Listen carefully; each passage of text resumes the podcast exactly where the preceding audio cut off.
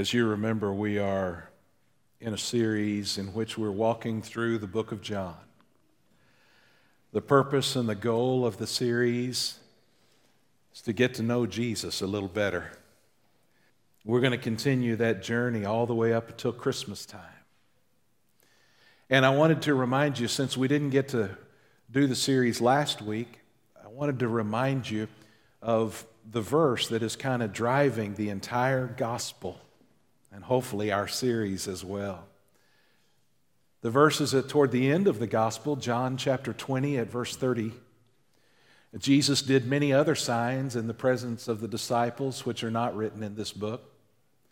But these are written so that you may believe that Jesus is the Christ. Why was the Gospel of John written?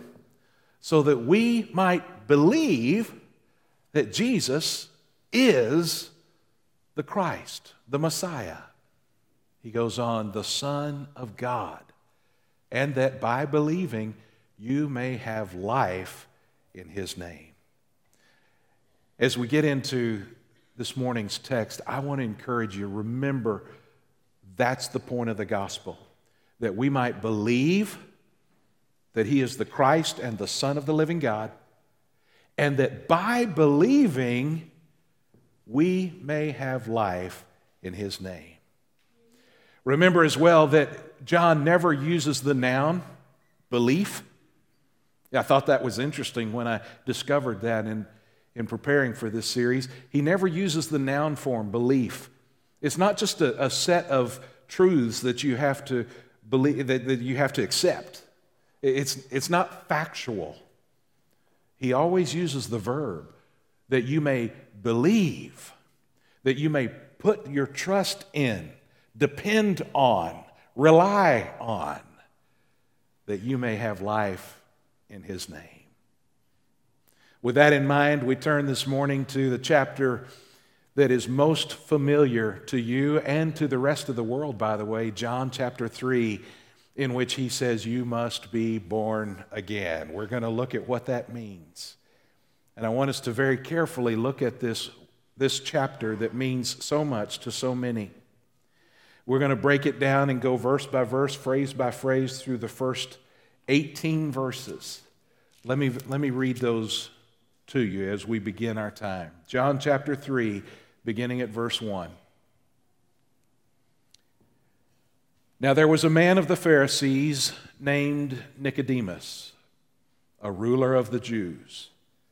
This man came to Jesus by night and said to him, Rabbi, we know that you are a teacher come from God, for no one can do these signs that you do unless God is with him. Jesus answered him, Truly, truly, I say to you, unless one is born again, he cannot see the kingdom of God. Nicodemus said to him, How can a man be born when he is old? Can he enter a second time into his mother's womb and be born? Jesus answered, Truly, truly, I say to you, unless one is born of water and the Spirit, he cannot enter the kingdom of God. That which is born of the flesh is flesh, and that which is born of the Spirit is spirit. Do not marvel that I said to you, You must be born again. The wind blows where it wishes, and you hear its sound. But you do not know where it comes from or where it goes. So it is with everyone who is born of the Spirit. Nicodemus said to him, How can these things be? Jesus answered him, Are you the teacher of Israel, and yet you do not understand these things? Truly, truly, I say to you, we speak of what we know bear witness to what we've seen, but you do not receive our testimony. If I have told you earthly things and you do not believe, how can you believe if I tell you heavenly things? No one has ascended into heaven except he who descended from heaven, the Son of Man. And as Moses lifted up the serpent in the wilderness, so must the Son of Man be lifted up, that whoever believes in him may have eternal life. For God so loved the world that he gave his only Son, that whosoever believes in him should not perish, but have eternal life. For God did not send his Son into the world to condemn the world, but in order that through that the world might be saved through him. Whoever believes in him is not condemned, but whoever does not believe is condemned already, because he has not believed in the name of the only Son of God. Now let's look at it very carefully. In verse 1, we're introduced to Nicodemus. There was a man of the Pharisees named Nicodemus, a ruler of the Jews. Now let's take a minute and think about this Nicodemus guy. I want us to think about who was he. First, I, understand this was a good guy. You and I have grown up after the New Testament was, was printed, published, and available. So you and I grew up hearing Jesus accuse the Pharisees, rightfully so, of their hypocrisy, of their lack of understanding. So we now have kind of a negative view of the Pharisees. But understand, in that day, in that culture, these were the good guys. These were the guys who cared enough about God and His Word that they built their entire lives around His Word. God said, Here are some laws. I need you, I want you, I, do, I, I require of you to live by basically these 10 rules. The Pharisees said, We want to be so sure that we are right with you. We want to be the best people we can be. So we're going to build on those 10 laws and we're going to apply them to various areas in life. And as they did that, they wound up coming up with over 600 rules and regulations that were put together to help people be right with God. Understand their motive was to be right with God. Not only was this a good guy, he was a religious guy. As a Pharisee, he worshiped regularly, he tithed everything. He was, he was involved in the life of the temple. We would say he went to church. If they had life groups, he was in a life group. He was actively involved. I want us to understand this was a good guy. He did good things, he thought the right way. He was actively involved in his church. He even taught the Bible. He was a Sunday school teacher, kind of. He was well respected in his community. They didn't see him as a power hungry, mean guy like we see Pharisees. They respected him. And with all of that, good guy, church guy, respected, with all of that, he knew something was missing. And because he knew something was missing, he came seeking he came to Jesus looking for it. Verse 2 This man came to Jesus by night and said, Rabbi, we know you're a teacher come from God. No one can do the things you do unless God is with him. He came looking for something. And notice that it says he came by night. Now, I, I don't take that to mean just that he came at night, like it is translated in the, the NIV. I, I take that preposition by in a different way. I think what he's saying is he came using night as the method of getting there. You say, that's awful complicated. Look at it like this you're going to take a trip to New York. Are you going to go by car or by plane? See how I used the word by? The means by which you're going to go? That's the way this preposition is used. It reminds me of the old poem, The, the Midnight Ride of Paul Revere. You remember? They're going to come and, and he's going to signal them. It'll be two if by, what is it, land, one if by sea. I may have that backwards, it doesn't matter. Coming by the land or by the sea, it's the way he came. Not just that he came at night, but he depended on the darkness of night to be the way in which he could arrive. Because being the Pharisee, he knew that it would cause great trouble if he risked being seen talking to this new rabbi. We've got folks throughout our community, throughout our nation, and throughout the world who realize that if they take a chance of taking Jesus seriously, they risk what others might think of them. Nicodemus took the risk. Yes, he came at night. But where were all the other Pharisees who could have come the same way? He took a risk. He came to Jesus saying, Something's missing, and I know you've got it because I see all the things that you do, and nobody could do what you do unless they came from God. And he's almost right.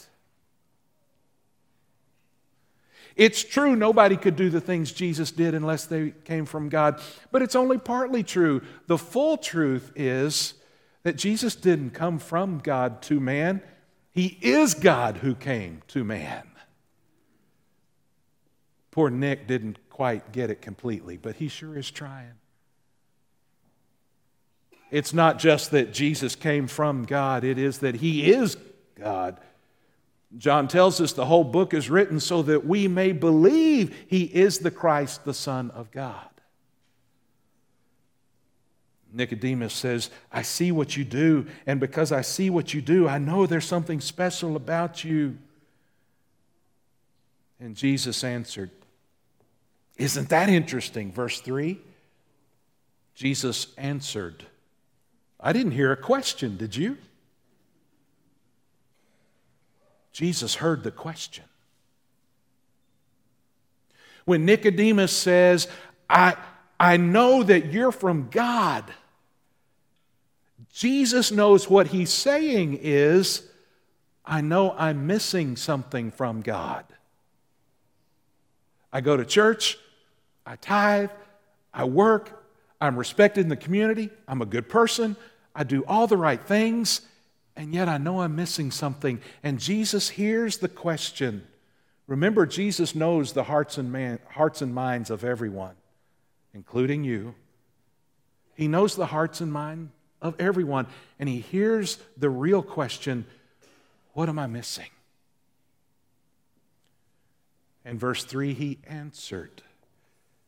Truly, truly, I say to you, unless one is born again, he cannot see the kingdom of God.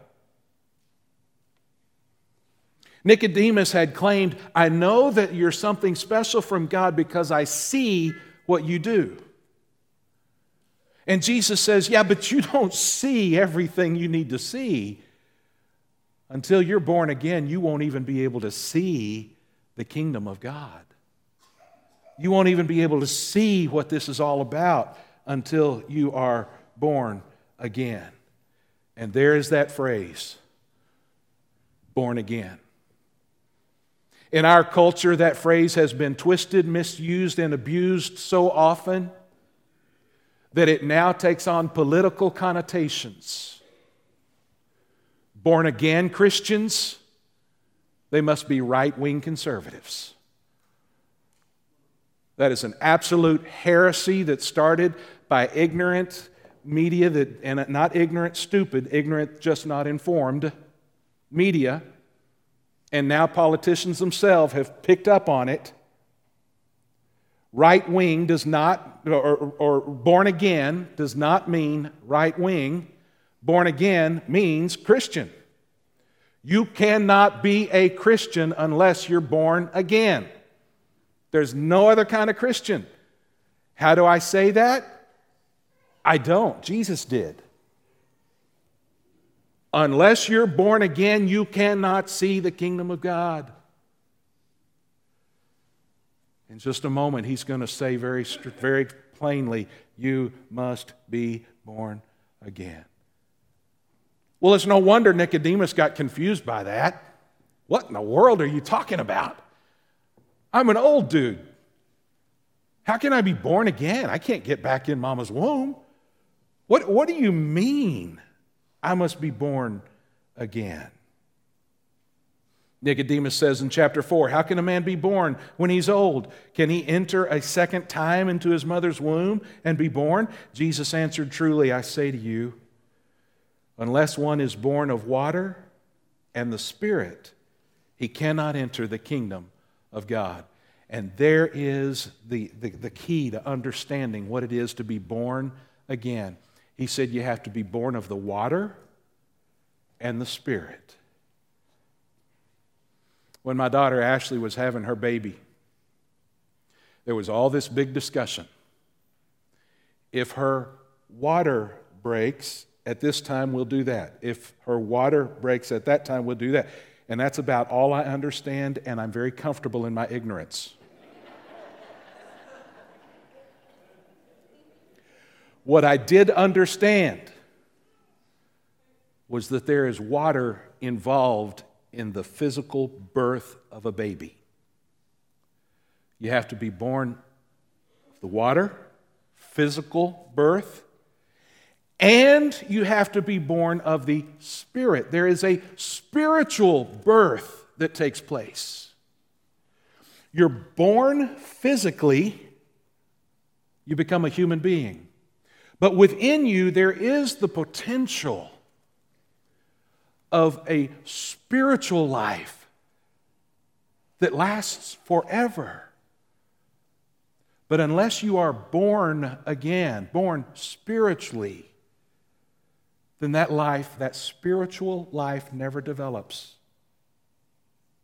You have to be born of the water and born of the Spirit.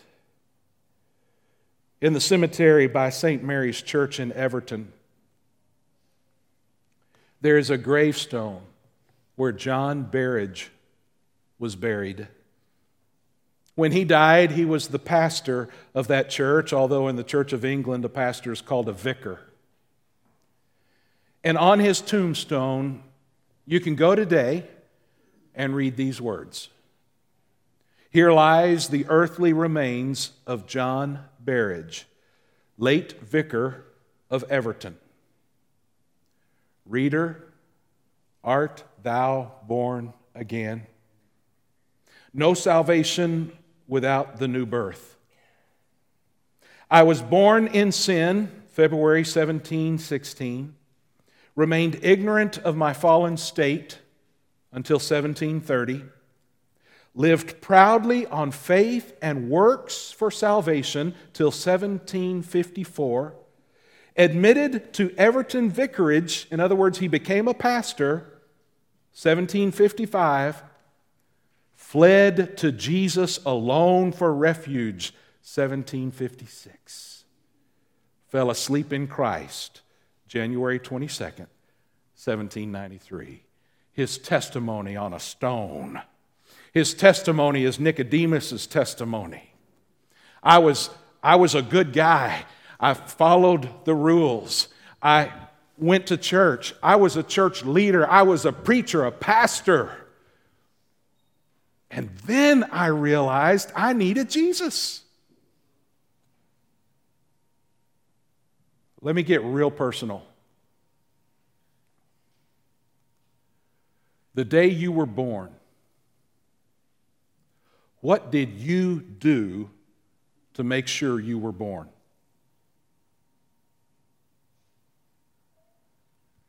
There was a lot of work going on at your birth.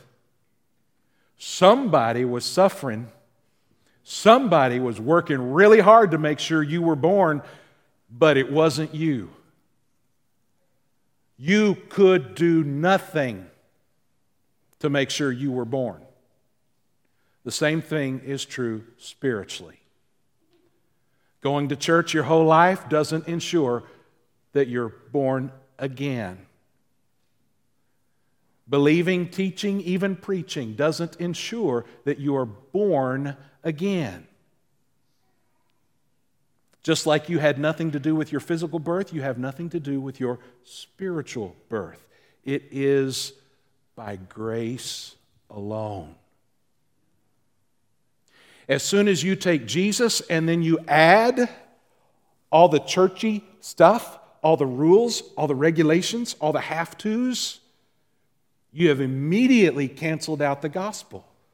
Because the gospel is a gospel of grace. You are saved by grace, Paul says. You are saved by grace through faith, and that not of yourselves, lest any man should boast. You can't do it, friends.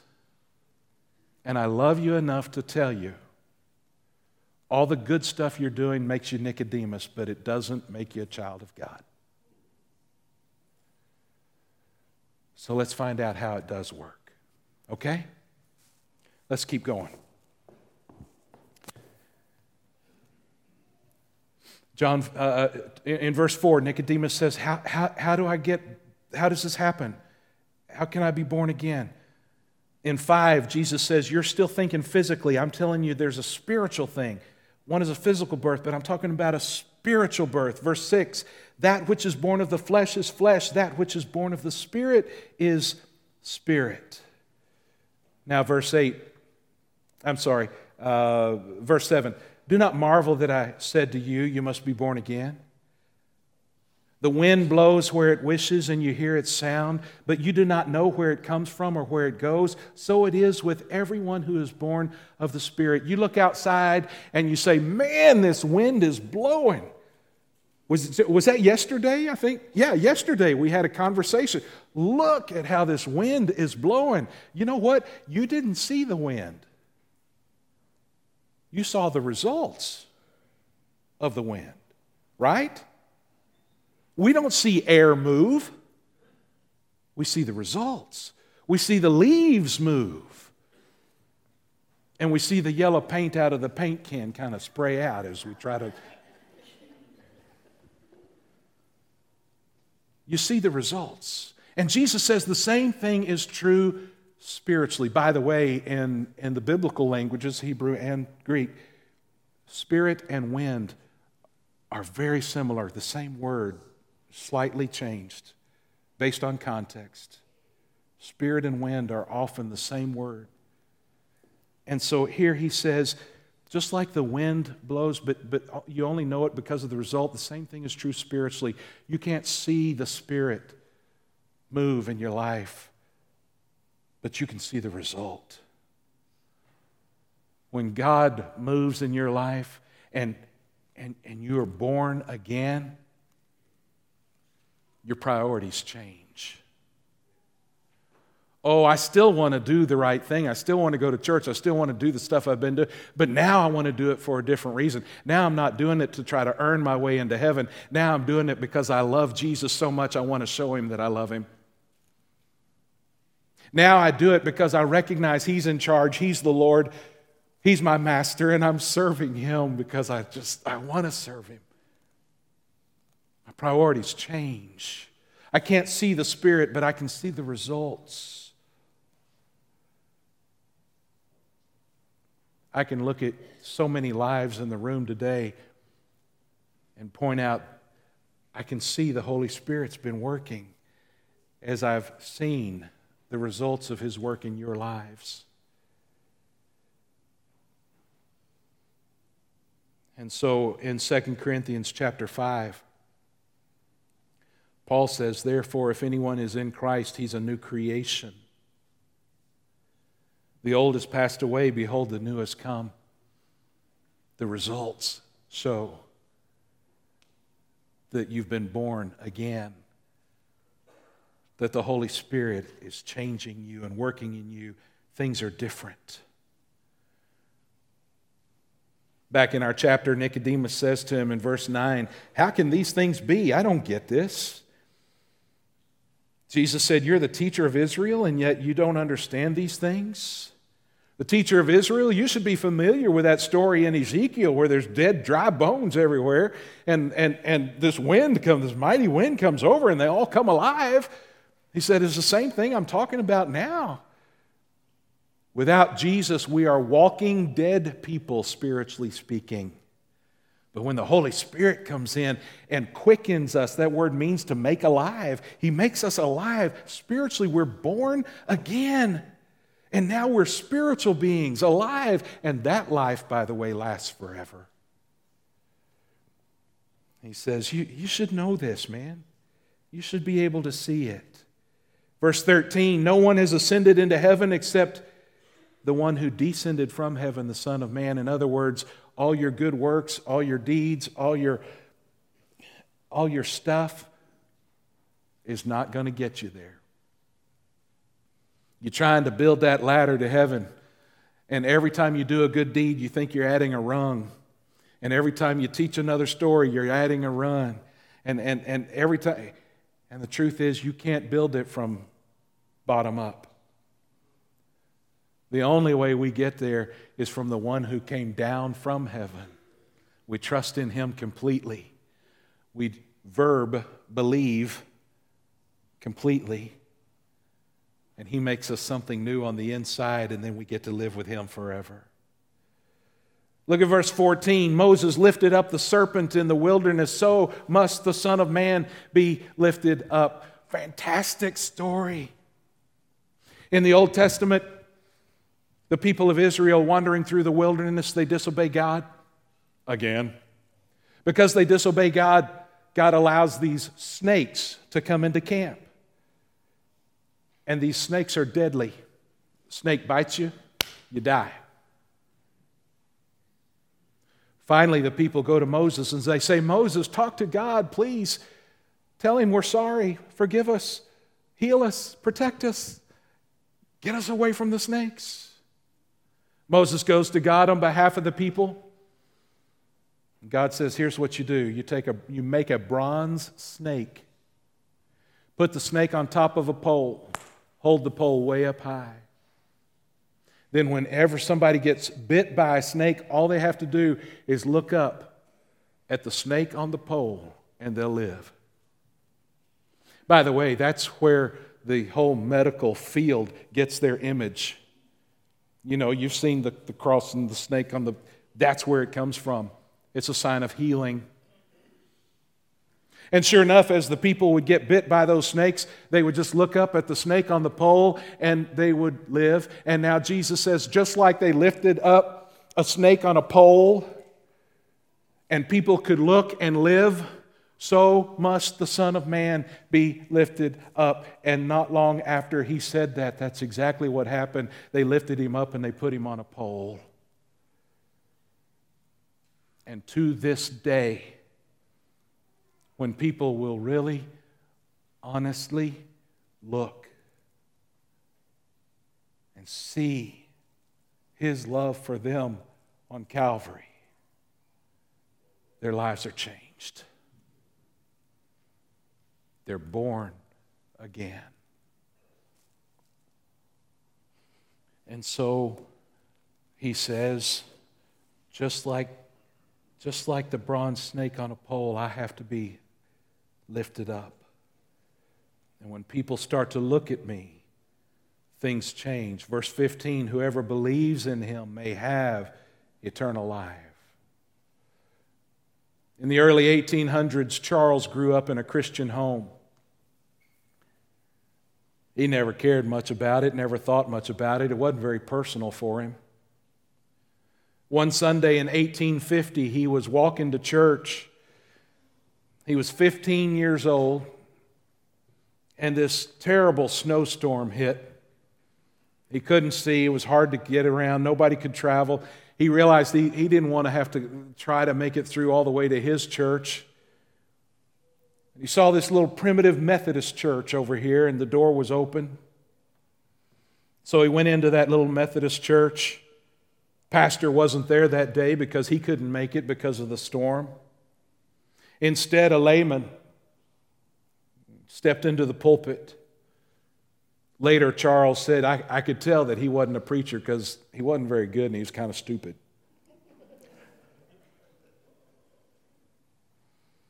But that layman stepped into the pulpit and he read Isaiah 45, verse 22. Look unto me and be saved, all the ends of the earth, for I am God, and there is none else. Look unto me and be ye saved. For I am God, and there is none else. Not being a trained preacher, all the man knew to do was kind of continue to say that over and over again. Look unto me. Look unto me. And then he said, he looked at Charles, being the only young person in the room. It was clear that he was a stranger. And the guy who was preaching said, Young man, you look very miserable. Miserable in life and miserable in death. If you don't obey my text, if you. Uh, it, or miserable in death if you don't obey my text. But if you obey now, this moment, you will be saved. Young man, look to Jesus. Look, look. You've nothing but to look and live. And he did look. And it changed his life immediately and forever. He left that church a new creature, went on to become the greatest preacher in modern history. They call him the Prince of Preachers, Charles Spurgeon. And so Jesus says, just like they put that snake on a pole, they're going to do that to me. And those who look find life. We sang just a moment ago, I cast my mind to Calvary, where Jesus bled and died for me. I see his wounds, his hands, his feet, my Savior on that cursed tree. Look and live.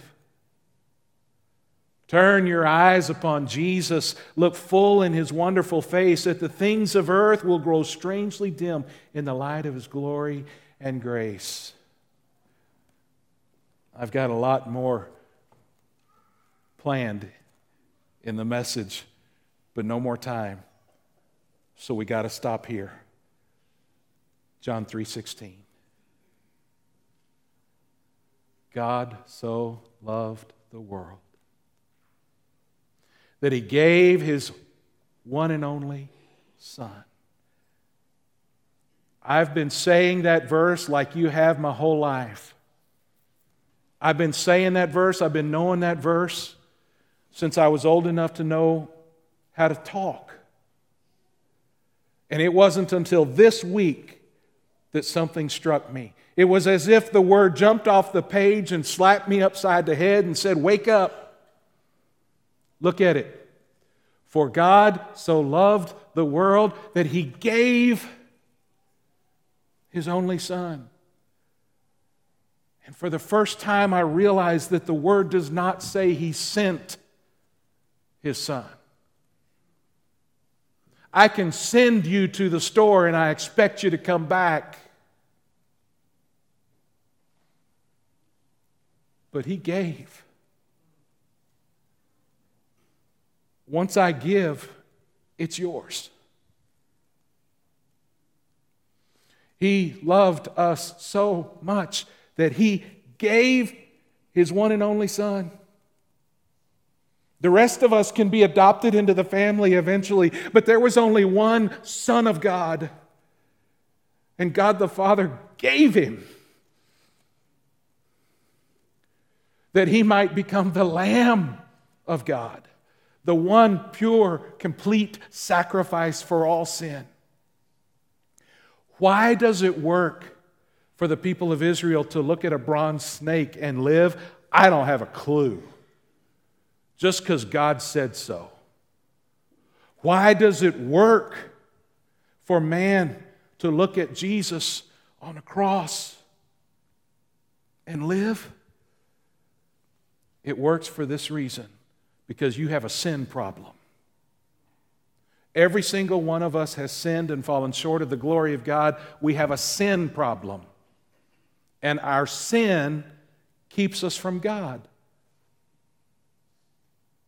You can't live in a holy place and drag your filth into it. So, what do we do? The Bible says that the way you take care of sin is sacrifice. And then the Bible says that God loved you so much that He gave His Son to be that sacrifice. He dies on a cross to pay the penalty of sin. And you and I experience that forgiveness when we look to the cross and say, Jesus, I need you. I believe. I don't accept facts, but I believe. I trust you. I need you. For God so loved the world that he gave his only Son, that whoever believes in him shall not perish, but have eternal life.